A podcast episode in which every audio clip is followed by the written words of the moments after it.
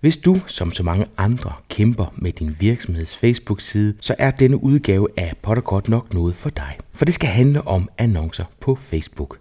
Du har måske allerede været i gang med at booste dine opslag, men der er meget mere at hente. Og det har dagens gæst gjort til sit speciale. Emnet er Facebook-annoncering, og gæsten er David Lorentzen.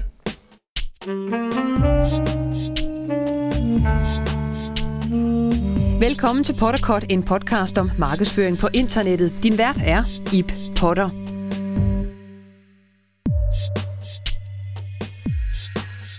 Det skal handle om annoncering på Facebook, men mest af alt, så skal det handle om den salgstrakt, som David Lorentzen bruger, når han hjælper sine kunder med at konvertere fra Facebook.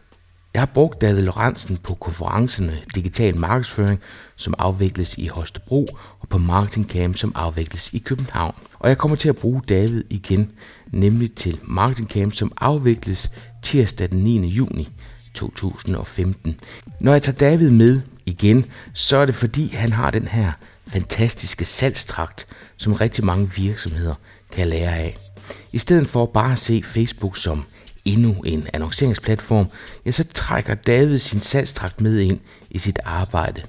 Og det er altså eksisterende kunders e-mailadresser, det er retargeting scripts på websitet og andre websites, det er annoncer målrettet konkurrentens Facebook-sider, demografiske oplysninger osv. Mulighederne de er mange. Men alt sammen er en del af den her salgstrakt, og det får de små grå i svingninger. Denne episode er en af de få, hvor jeg rent faktisk sidder fysisk sammen med gæsten. Samtalen finder sted på et par værtshus efter en meget, meget lang dag sammen, og det præger stemningen en smule, men jeg er sikker på, at du får noget med dig, trods den manglende struktur og løsluppende stemning. Jeg hedder David Lorentzen, jeg er seniorrådgiver hos reklamebyrået Kindly og beskæftiger mig med Facebook-marketing øhm, og kalder mig selv Facebook-annonceringsspecialist. Det er det, jeg laver til dagligt. Hvad er det for en slags kunder, du sidder med? Det er alt lige fra øh, den lille frisør, den lille webshop øh, og op til store internationale brands inden for alle brancher, øh, stort set.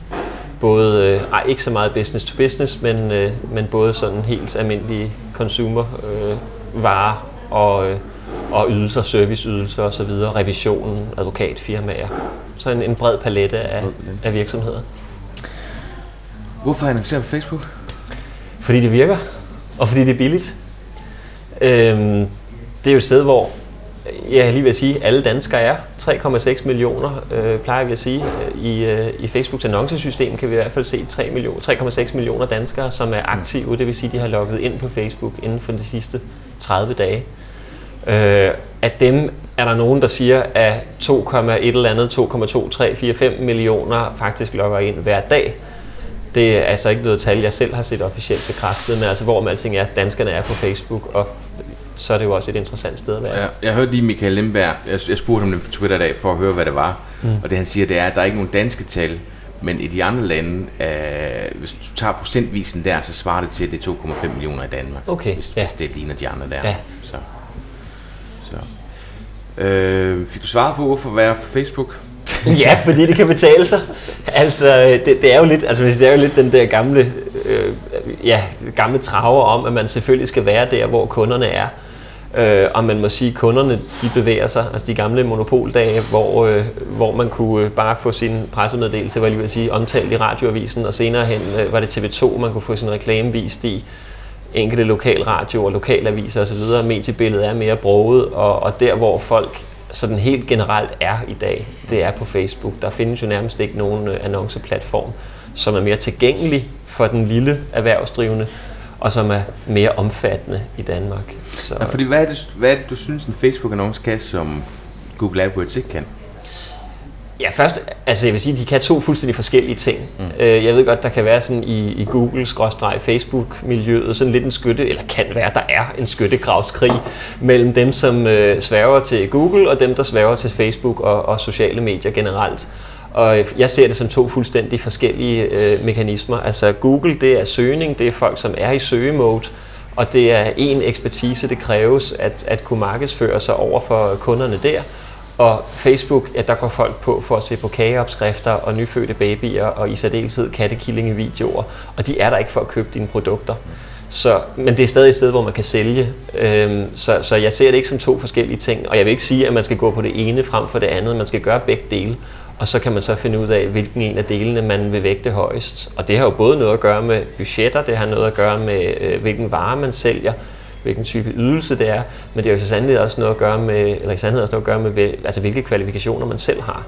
Fordi hvis man ikke som virksomhed besidder de menneskelige kvalifikationer simpelthen til at, at øh, markedsføre sig på sociale medier ved alt det her med indhold og levere noget, som folk leverer værdi til folk osv. og føre en samtale ganske enkelt. Kan man ikke det, jamen så er det måske ikke Facebook, man skal bruge sine, uh, øh, sine ressourcer på. Så skulle man kaste dem efter et AdWords-bureau. Og virkelig så nok der, hvor udfordringerne ligger i dag, det er, altså det er, jo, det er et miskmask, ikke? Du skal have virksomhedsejeren, som har en forståelse for sin målgruppe og det produkt, han har, og hvad er det for en vinkel, man har. Øh, men så har du også den der den tekniske del af det, som jo et eller andet sted, altså det er det, du godt kan lide ved det der. Du kan ja. simpelthen ramme dem lige der, hvor de er. Men det er også det, der gør det sådan lidt teknisk svært at arbejde med nogle af de her ting, ikke? Jo, og det må man jo bare sige, det er, at alting er teknisk svært. Øh, det er også teknisk svært at være tømrer.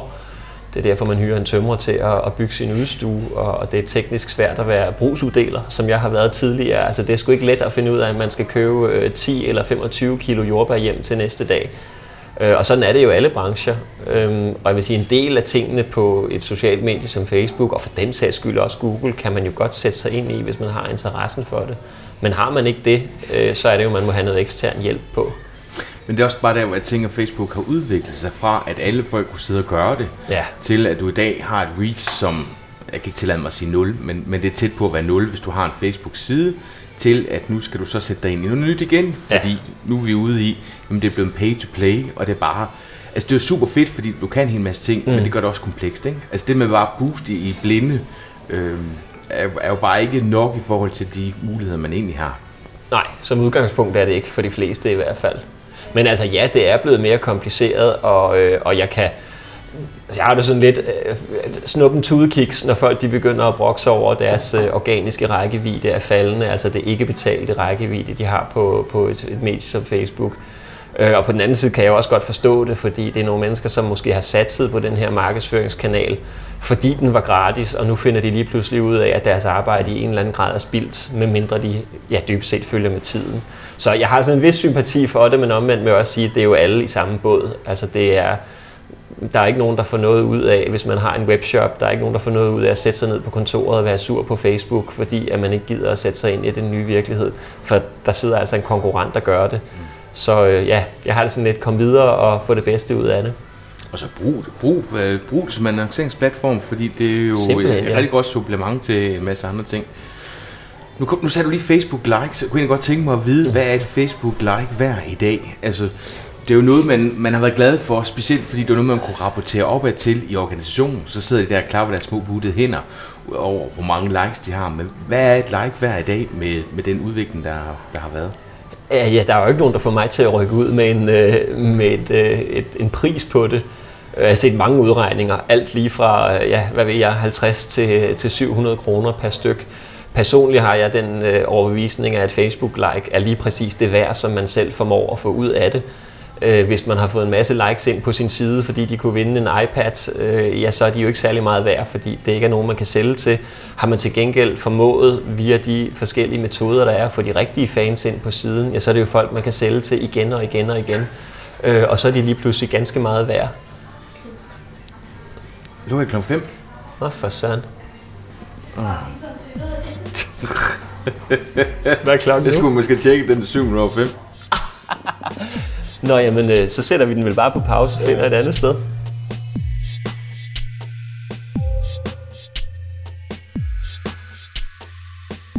Ved du hvad? Nej. Vi kom fra værdien af en like. Ja. hvad er værdien af en like? Uh, ja, hvad fik jeg sagt? Jamen, uh, værdien af en like er, hvad man, kan, hvad man kan tage ud af den, tror jeg, hvis det var noget af det sidste, jeg fik sagt. Øhm, hvis man, øh, ja, hvis man ikke har, øh, hvis man ikke har arbejdet ordentligt med sine likes, hvis man har de forkerte fans på sin side, hvis man har satset på kvantitet frem for kvalitetsfans, øh, ja, så er en fan ikke særlig meget værd. Og når jeg siger kvantitet frem for kvalitet, så er det jo, så man kan sige, at alle mennesker er jo værdifulde, men, men i den her verden, der er de jo kun værdifulde, hvis de vil købe noget hos en. Øh, ellers er de ligegyldige. Og har man for mange af de, de ikke værdifulde fans, ja, så er de ikke noget værd. Men nu ved jeg, at du laver like-kampagner, Ja. så du må alligevel tillægge dem en eller anden værdi. Jamen det gør jeg også. Og de, de like-kampagner, jeg laver, det er, det er kampagner, som øh, en af de mest effektive er blandt andet folk, hvis jeg starter en ny kunde op, så er det folk, som er tilmeldt deres nyhedsbrev, eller som en kunde har en eller anden form for, øh, altså en kundedatabase simpelthen, måske nogen, der har handlet i deres webshop, eller et eller andet i den stil. Det er jo folk, som har relation til virksomheden, og som man på den måde kan gøre opmærksom på, at nu er virksomheden på Facebook. Øhm, og årsagen til at gøre det er jo, at jamen, så har vi dem jo, vi har fået reaktiveret dem som, som potentielle kunder, øh, og hvis vi får dem ind til at like siden, eller får dem til at like siden, så vil vi jo have dem, eller jo, siger jeg, så vil vi have dem, øh, så vil de se opdateringerne fra siden, altså en, to, tre gange måske lige frem, hvis man har en, en godt aktiv side. Mm. Så hvis du eksempelvis har betalt, lad os sige, 2 kroner for at få en, en øh, fan på din side, og de næste to opdateringer ser de, jamen så har du en mulighed for at nå folk med et budskab til en krone per styk. Og det er altså alt andet lige en, en billig eksponering. Mm. Og til sammenligning kan jeg sige, som, øh, som gammel brugsuddeler, der, øh, da jeg sad i Næstved, der kostede det per husstand, som så vores dagligbrusen tilbudsavis, det kostede 15 kroner om ugen. Så at kunne nå et budskab direkte ind i folks nyhedsstrøm øh, for en krone, det er ganske billigt. Men det er så kun den korte sigt. Altså på lang sigt, igen har du fået fans ind, som du har arbejdet for at få de rette, jamen, så har du altså en, en, en god målgruppe, du kan arbejde med og gøre til loyale kunder, altså ganske ja. enkelt. Og det der det er faktisk et rigtig godt oplæg til øh, det, som du snakker rigtig meget om, nemlig din salgstrakt. Mm. Kan du ikke prøve at forklare, hvordan det er, du tænker salgstrakten ind? Jo, øh, det er jo ikke noget, jeg har opfundet, vil jeg sige. Det er mestendels, tror jeg, jeg har planket det fra Thomas Bigum, som, som sikkert har planket det fra en eller anden, eller, eller lad os sige det lidt pænere, vi er blevet inspireret. Øh, og det drejer sig jo dybest set om at tænke hele den her øh, social media og online-verden som en, som en vej, kunden bevæger sig. Lige så vel igen, hvis jeg vender tilbage til brugsterminologien, så går folk ind af butikken et vist sted. Vi har en, en idé om, hvilken optimal vej vi gerne vil have, at kunden skal bevæge sig igennem butikken, hvad de skal eksponeres for af budskaber, og vi ønsker, at de så går ud af butikken med den størst mulige kurv. Og det er sådan set lige meget, om vi taler en fysisk butik, eller vi taler en, en webshop, eller vi taler nogen, der bare skal signe op på et nyhedsbrev. Altså vi har en eller anden en, en målsætning om, at folk skal gøre noget. Og det er det, der ligger i bunden af salgstrakten. Og i toppen, der ligger potentielt de 3,6 millioner danske Facebook-brugere, vi talte om hidtil, eller tidligere. Og så gælder det jo altså om at trække dem længere og længere ned mod målet. Og jo længere man trækker dem ned, jo flere falder fra. Altså jo flere, øh, ja, det er klart, man kan ikke sælge det hele til 3,6 millioner mennesker. Men jo mere man arbejder med dem, jo mere man, man øh, leverer værdi til dem, jo flere vil der også komme ned af, eller just, ikke jo flere, øh, jo længere vil, vil en del af folkene komme længere ned i salgstrakten og nå det mål, man gerne vil. Nu vi to sidder og arbejder med i dag, skal du ikke Ja. lige prøve at forklare toppen af salgstrakten, hvad er det? Jamen, en toppen af salgstrakten, det er, det er at, at vi forsøger at få folk til... Altså man kan sige, helt grundlæggende, så, øh, så, bevæger, eller så ser det, jeg modellen på sociale medier som, at vi øh, definerer en målgruppe, finder ud af, hvem er det, vi gerne vil tale til, så leverer vi noget godt indhold til dem, det vi taler til dem altså, og vi taler til dem, fordi vi gerne vil skabe nogle interaktioner. Og grunden til, at vi gerne vil skabe interaktioner, det er, at når vi gør det, så skaber vi også noget data, og det data kan vi så bruge til dybest set at begynde forfra. Så det vil altså sige, at hvis vi starter med 3,6 millioner danskere som udgangspunkt, så starter vi med at definere en, en bred målgruppe inden for det. Lad os bare sige kvinder i alderen øh, 35-45 år.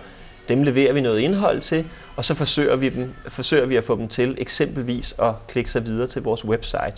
Når vi har gjort det, så har vi skabt en interaktion, og så har vi også genereret noget data, fordi lige pludselig ved vi, at ud af de her x antal 10.000 kvinder, som var i vores målgruppe, så er der så og så mange tusind, som har klikket os videre til websitet, eller klikket sig videre til websitet. Og det er dem, vi arbejder videre med. Så har vi genereret data, og vi begynder forfra med at tale til dem og få dem ned igen. Det kan være, at vi vil have dem til at øh, bestille en, altså skrive en, en øh, give os vores navn, eller give os deres navn og adresse, så vi kan ringe dem op i forbindelse med et tilbud. Det kan være, at vi vil have dem til at signe sig op på et nyhedsbrev. Det kan være, at vi vil have dem til at købe noget i vores webshop.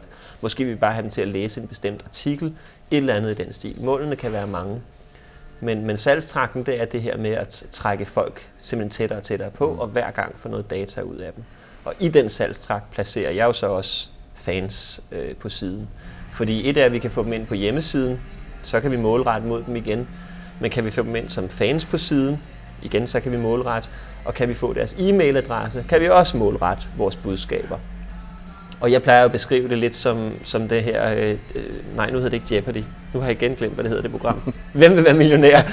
Øhm, øh, at, at når, vi har, når folk svarer rigtigt på nogle spørgsmål, så, øh, så kommer de på et eller andet punkt, hvor de så er sikre på at vinde 50.000 eksempelvis, eller 100.000, eller hvor meget det nu er.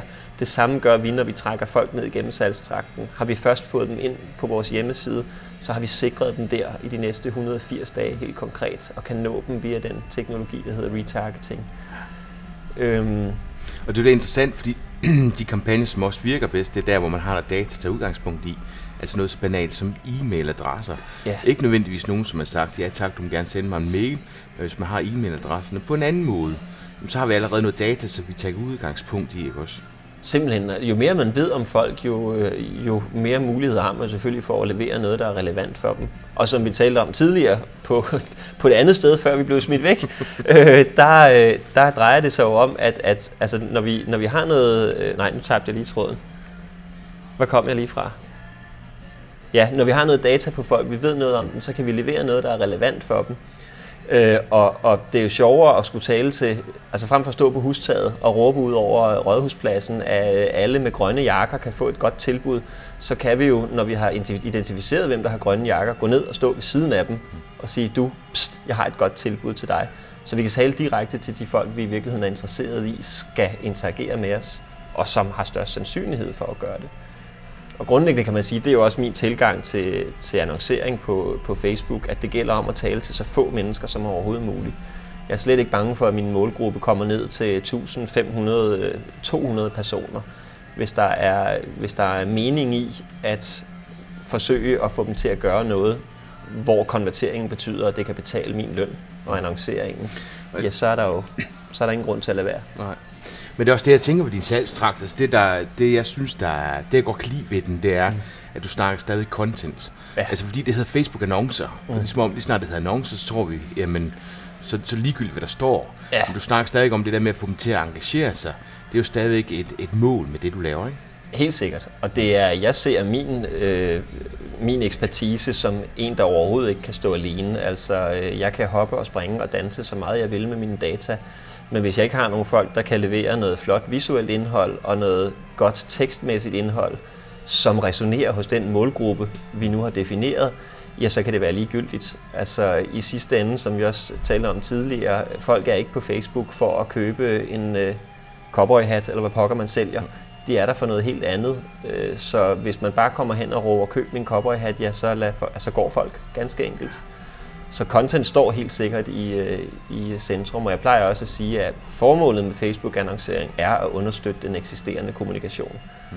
Så øh, ja, det er stadig content is king. Men, men allerede her har du gjort det pisse besværligt, David, fordi øh, mm. man skal kunne nogle, nogle værktøjer her, man skal have en forståelse for sine data, man skal kunne skrive tekster, man skal kunne lave noget visuelt, man skal også have ejerskab af websitet, så man går ind og lave landingssider, som tager imod den trafik, vi får genereret. Hvis nu, at man står over for det, her skal i gang, så kan jeg ikke forestille mig, at man kan alle de her ting på én gang. Hvor du sige, at øh, en virksomhed skulle starte? Hvis, hvis du går ind og siger, at det, er en, det er en længere proces, du skal have aktiveret nogle mennesker. Hvilke, hvilke trin vil du sige, at det du skal starte med at gøre allerførst, det er det her? ja, det, altså det er jo blandt andet det, jeg gør hos mine kunder, og det er det første, jeg stiller mig op hos, specielt hos lidt større kunder, hvor det måske typisk er ledelsen, der har truffet beslutningen, og medarbejderne så skal engageres til at gå med på den. Så mit primære budskab og min primære opgave til at starte med, det er at afmystificere hele det her. Fordi det kan godt være, at du siger, at man skal, ja, man skal have, have forstand på at levere content, og man skal øh, det ene eller andet tredje, men det er jo ikke også det tekniske, og man skal have ejerskab over sit website og sådan nogle ting. Men det er jo ikke en spor anderledes, end at du skal have din butik på strøget, eller på hovedgaden. Øh, du skal vide, at når folk kommer ind, så skal du smile til dem. Øh, du skal være klar over, at du ikke skal råbe, hej, velkommen, vil du se mit seneste tilbud, men gå hen høfligt og henvende dig til dem. Alle de ting, vi gør i virkeligheden, er dybest set bare det, vi skal gøre online. Og jeg tror, at det største hurdle for virksomheder er, at de ser, lige så snart nogen siger online, lige så snart nogen siger Facebook, sociale medier, så fokuserer de på alt det teknik, de ikke kan. Men det, der jo i virkeligheden står i centrum, det er jo det, de i forvejen kan. Det er alt den erfaring, de har, når de er til daglig i kontakt med deres kunder. Øh, alt det, de går rundt og laver i deres butikker eller deres virksomheder for at få omgivelserne til at se pæne ud, er jo fuldstændig det samme, når du sørger for, at det billede, du lægger op på Facebook, ser ordentligt ud. Altså, der, der er simpelthen ikke... Facebook er virkeligheden. Øhm, så den største hurdle er simpelthen at få forklaret folk, eller den største, første opgave for sådan en som mig, er at få forklaret folk, at det her det er ikke spor mystisk, og, mystisk, og I kan godt. Men, men problemet kan bare være, at alle de her ting koster penge. Altså, jeg har lige fået en ny kunde, mm. og det første, der gør, det er at smide remarketing og retargeting scripts på deres website. Vi skal opsamle data allerede nu. Ja. Øh, og der går jeg ind og tager de kontier, de har, og får det lavet, og så henvender de sig så til det webbureau, som har dem på nuværende tidspunkt, og de får så et tilbud på 9.500 for at få implementeret to, de her to scripts, hvor efter jeg så råber vagt i gevær, ikke også? Men man kan godt forestille sig, hvis der er mange, som er afhængige af, man skal have folk til at gøre det, så er der nogen, der skal lave en landingsside, så skal man betale en for at lave grafik. Ja. Kan, kan du følge mig? Jo, altså, jo. Så, så hvor vil du sige, man skulle starte henne? ja, ja, jeg synes jo, man skal starte med Facebook. og jeg vil sige, at jeg synes, jeg synes faktisk lige det her med, med retargeting, som det jo hedder på Facebook, remarketing på Google, Øh, hvis man vil noget på Facebook og har en, en plan og et budget med det også, altså man skal, det, det kan man også sige med det samme, man skal have et budget. Altså man kan, ikke, øh, man kan heller ikke åbne en butik på hovedgaden og forvente, at lokalavisen kommer og dækker det hele gratis. Det koster altså penge at annoncere, det gør det også på Facebook. Så først og fremmest skal man jo finde ud af, hvad har man egentlig af penge at gøre godt med på et år ganske enkelt.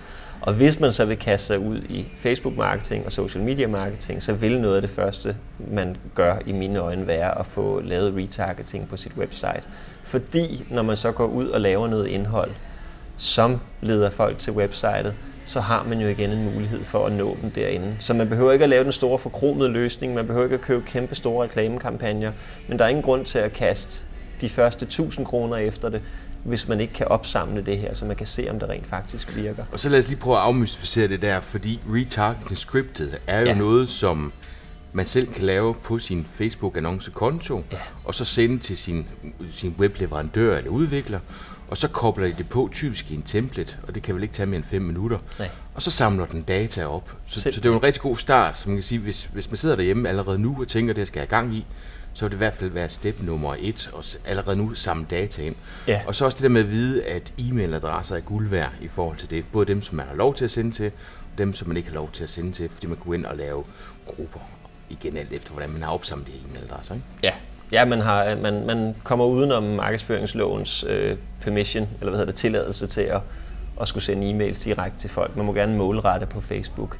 Og ja, som du siger, det er noget, man kan gå hjem og lave. Og lige i forhold til retargeting, nu jeg er jo ikke webmand eller ekspert i det, øh, men har man WordPress, så, øh, så findes der et lille plugin, der hedder OpenHook, som man går ind og øh, installerer på, og selv jeg har kunne finde ud af det. Øh, jeg tror, jeg lavede et par fejl, men altså, man kan finde ud af det, det er ikke så svært.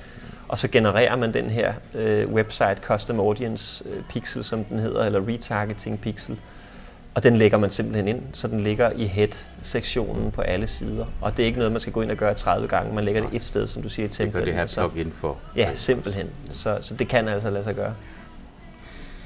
Hvem vil du sige bør... Det er et trick-spørgsmål, det kan jeg godt se. Hvem, hvem bør annoncere på Facebook? Og måske lige sådan forhold det til, hvem, hvem vil du sige ikke vil få noget ud af at, at være med sin annonce på Facebook?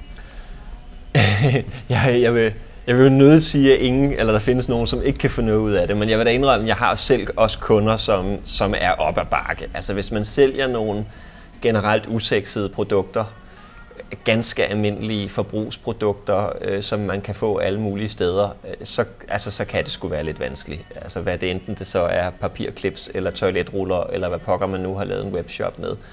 Øh, det er ikke lige sikkert, at det er Facebook, man skal være på der, fordi du får ikke nogen til at købe ja, toiletruller og støvsugerposer, når de lige sidder. Altså du, det er simpelthen for bredt en målgruppe. Men ellers vil jeg umiddelbart sige, at jeg vil ikke gå ud og råde nogen fra at forsøge med at gøre det, øh, altså med at kaste sig ud i, i Facebook-marketing. Og det har simpelthen noget at gøre med prisen. Altså man skal ikke, man skal ikke gå ud og bruge 50.000 kroner på det her første, det første år. Men det jeg fisker lidt efter, det er, at og, og jeg kommer tilbage til det gang på gang, fordi mm. Facebook øh, er jo den grad loyalitetsskabende aktiviteter, og hvis der er nogen, der har brug for lojale kunder, så er det netop B2B. Fordi det er sådan de her, der er man inden for the long run. Ja. Øh, og problemet er, at hvis du sidder med en B2B-kunde, for det første så har de opgivet deres arbejds e-mailadresse, så den kan du ikke rigtig bruge til noget. Mm. Og så er der stadig mange af de her store, gamle virksomheder, hvor de heller ikke må gå på Facebook. Det vil sige, retargeting kan også være svært, fordi hvis de ikke går på Facebook fra den computer, ja, de hvor cookien den arbejde, ligger, ja. så tager de den heller ikke med sig hjem.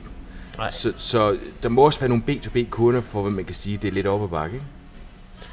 Jo, men, men jo, selvfølgelig. Altså, vi kan sagtens finde nogen givetvis i en specifik tilfælde, hvor vi siger, at hvis man eksempelvis har, har ja, som du siger, at man ikke må gå på arbejde i, i, i eller på Facebook i, i arbejdstiden, ja, så kan det være vanskeligt, men jeg, jeg vil ikke sige noget generelt. Altså, jeg synes ikke, der er nogen branche, hvor man generelt kan sige, at de skal holde sig væk. Det er også det der med, at, og jeg svarer jo også, som jeg gør, fordi jeg har jo en fuldstændig hardcore øh, økonomisk tankegang bag det her. Jeg går jo ikke ud og taler engagement og rækkevidde og impressions og alle de der ting, som man tidligere har talt om i sådan en branding sammenhæng. Jeg kigger jo udelukkende på, altså hvilket mål har vi, hvad koster det at nå det mål, altså per person, som foretager sig handlingen, mm og kan det, øh, altså kan det, passer det i vores regnskab, ganske enkelt. Det er jo den eneste ting, jeg kigger og på. det er vildt spændende at høre om den, den række kunder, du har, fordi de er meget, meget forskellige. Ja, det er de.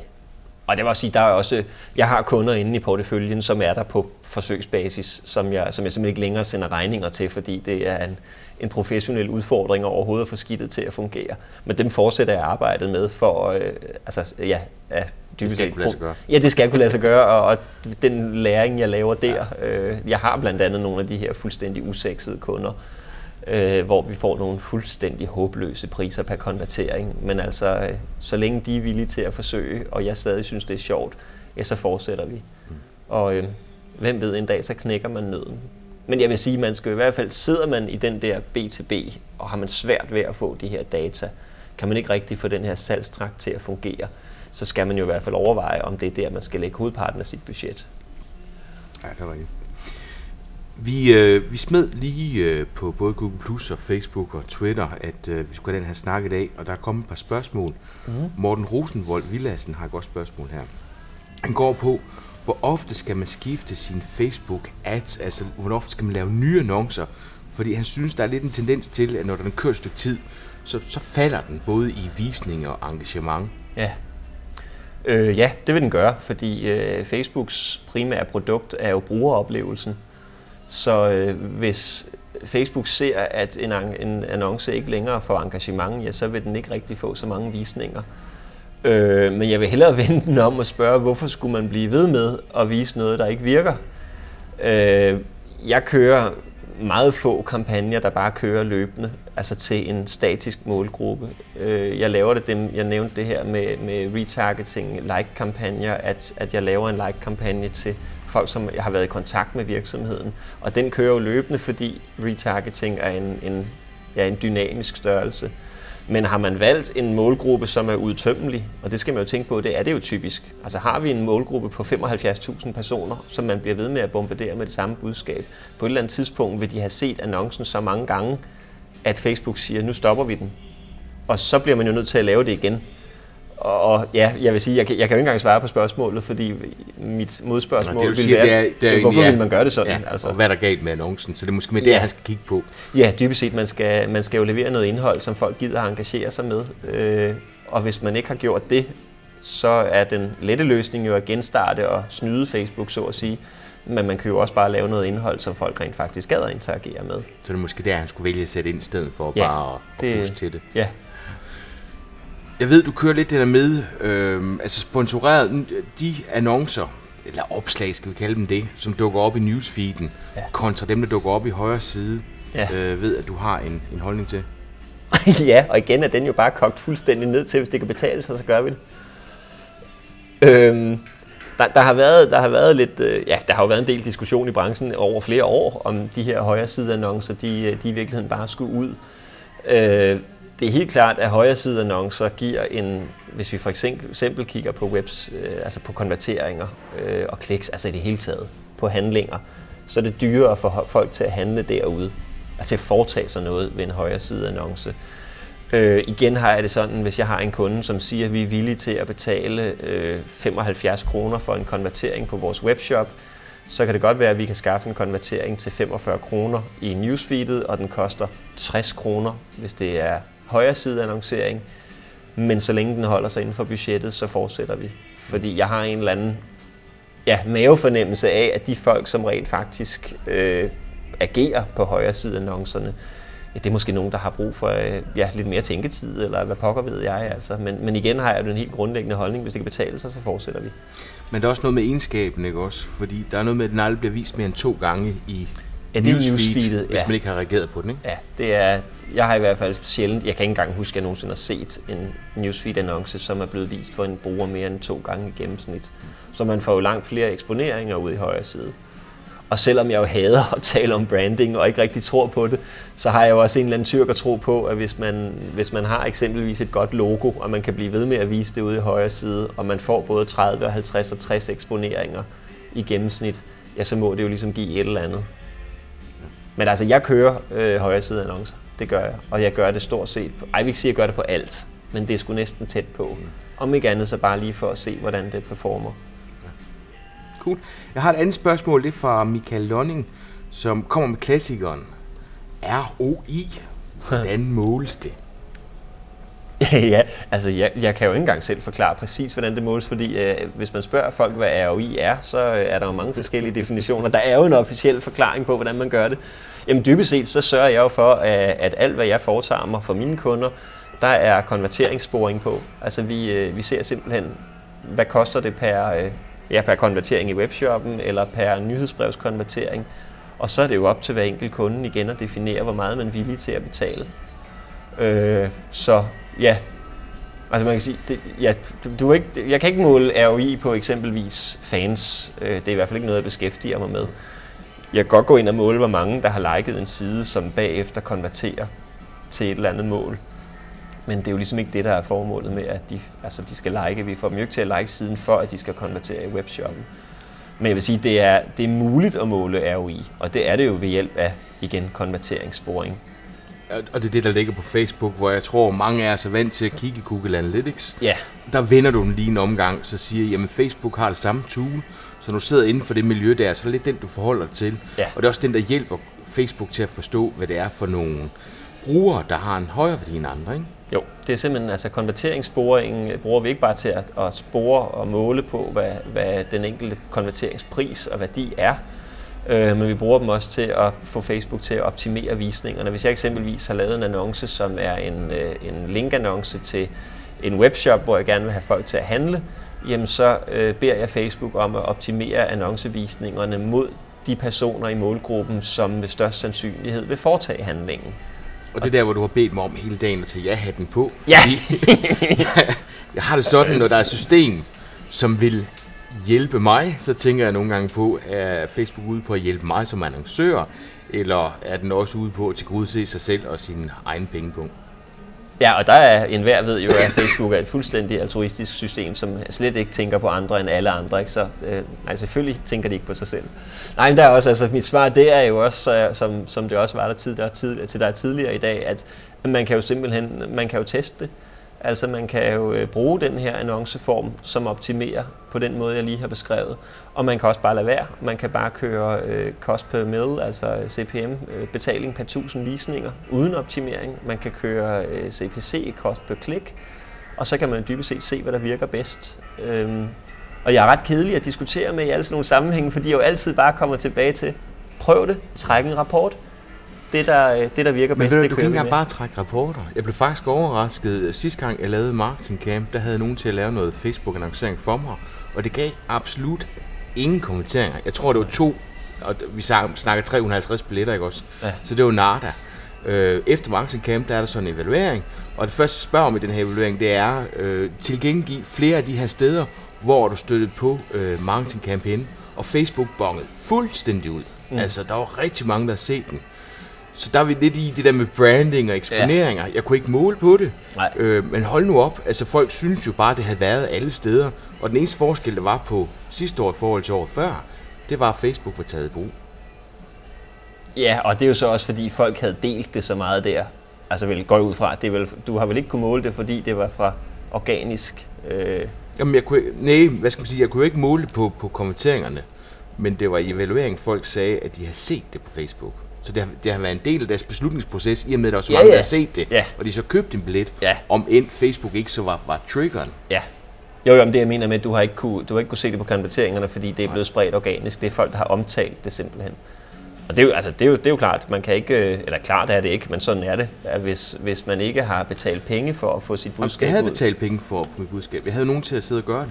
Jo, jo, men dem, som så har set det på Facebook, har måske ikke været nødvendigvis annoncerne. Nej, det var rigtigt. Det kan jeg ikke. Eller så skulle du overveje at hyre nogen, der kan finde ud af at gøre det. Ja, kan du navn på nogen? cool. Og jeg kan godt lide det her med sådan at konkretisere, lige komme med tre ting og sådan noget, ikke også? Så jeg har Ja, den her. ja, tre ting.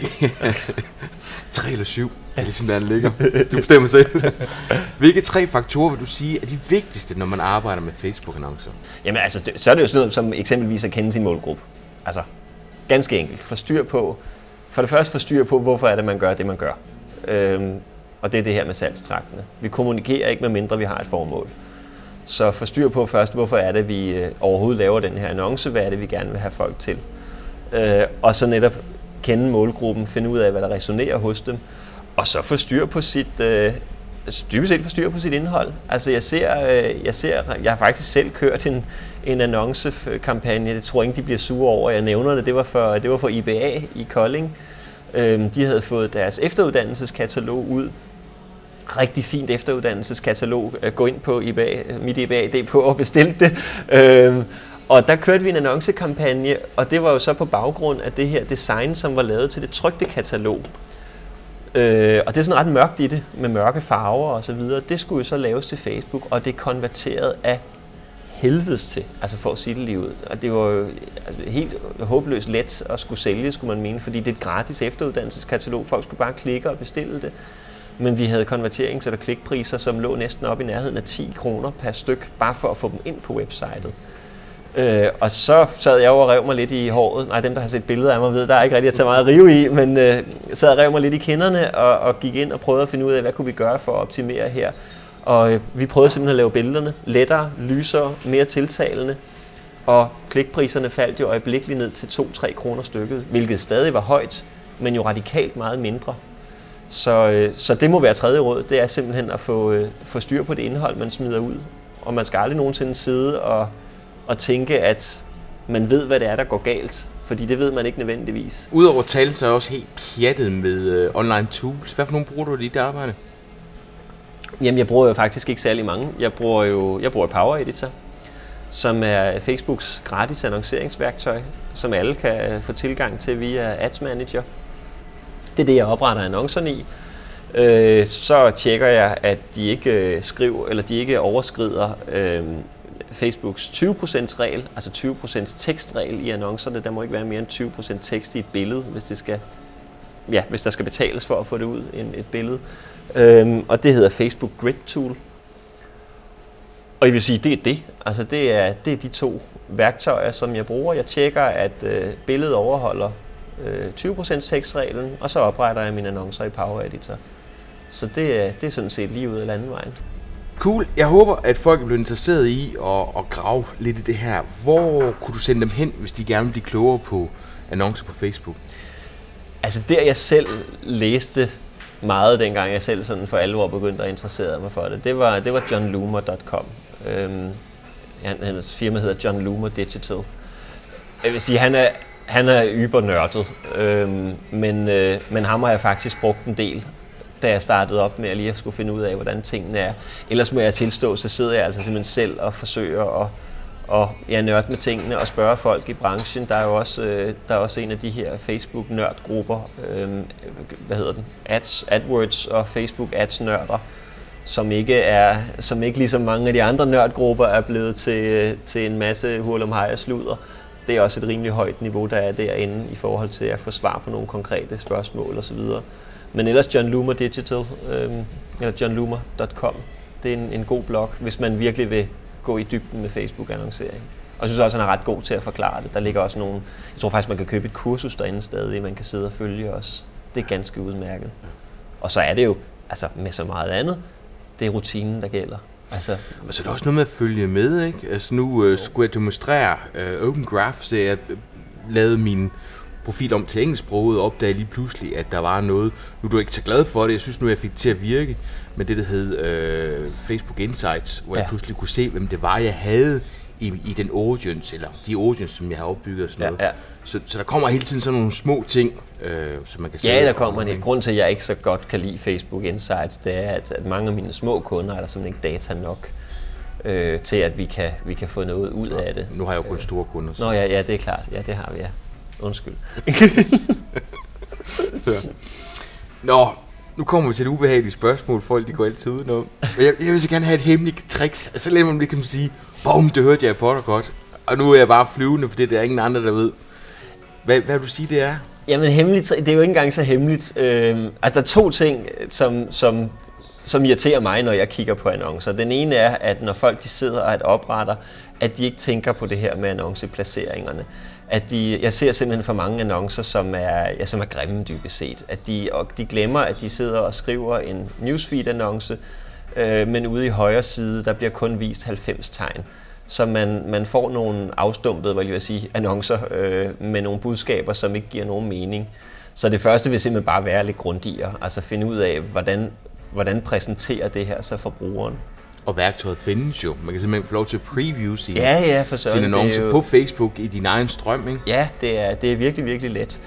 Øhm, og den anden ting, som undrer mig meget, det er, at jeg ser ikke, når jeg øh, starter nye kunder op, også, også folk, som har været i gang med, med, med Facebook-annoncering, det er meget få af dem, der bruger den her, som jeg nævnte til at starte med, den her eksempelvis retargeting like-kampagne.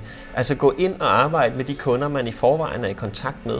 Der er så utrolig mange, der har fokus på at skulle have nye kunder ind via Facebook. Altså de har dybest set lidt den her Google tilgang til tingene, at vi skal ud og nå en masse mennesker, som bare ikke er interesseret i at Altså, de vil se kattekillingevideoer.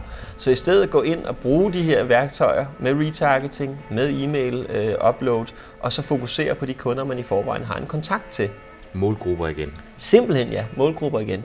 Det er utroligt, at jeg overhovedet kan få penge for at gå rundt og sige det samme altid. Ikke? Jeg siger jo aldrig andet end målgrupper, målgrupper. og konverteringer. nu får jeg jo lov til at bruge dig igen på Marketing Camp. Ja. Hvis nu man dukker op til Marketing Camp, hvad kan man så forvente at høre om? Så kan man forvente at høre om salgstrakte, surprise, surprise, målgrupper og konverteringer.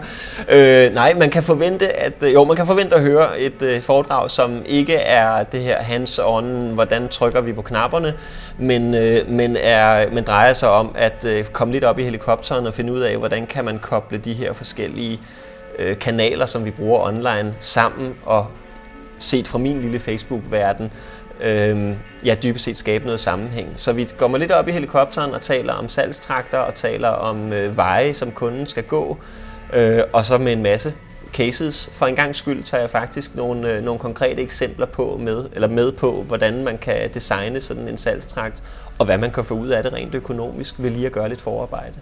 Så der bliver, der bliver masser af godt content der. Ej, Hans Tosti, han kommer til at grine af mig. Han ved, jeg hader ordet content, og nu kan jeg ikke lade være med at bruge det hele tiden. Vi blev ikke smidt ud, Daniel. Nej, fedt. det var fint. Skål. Skål.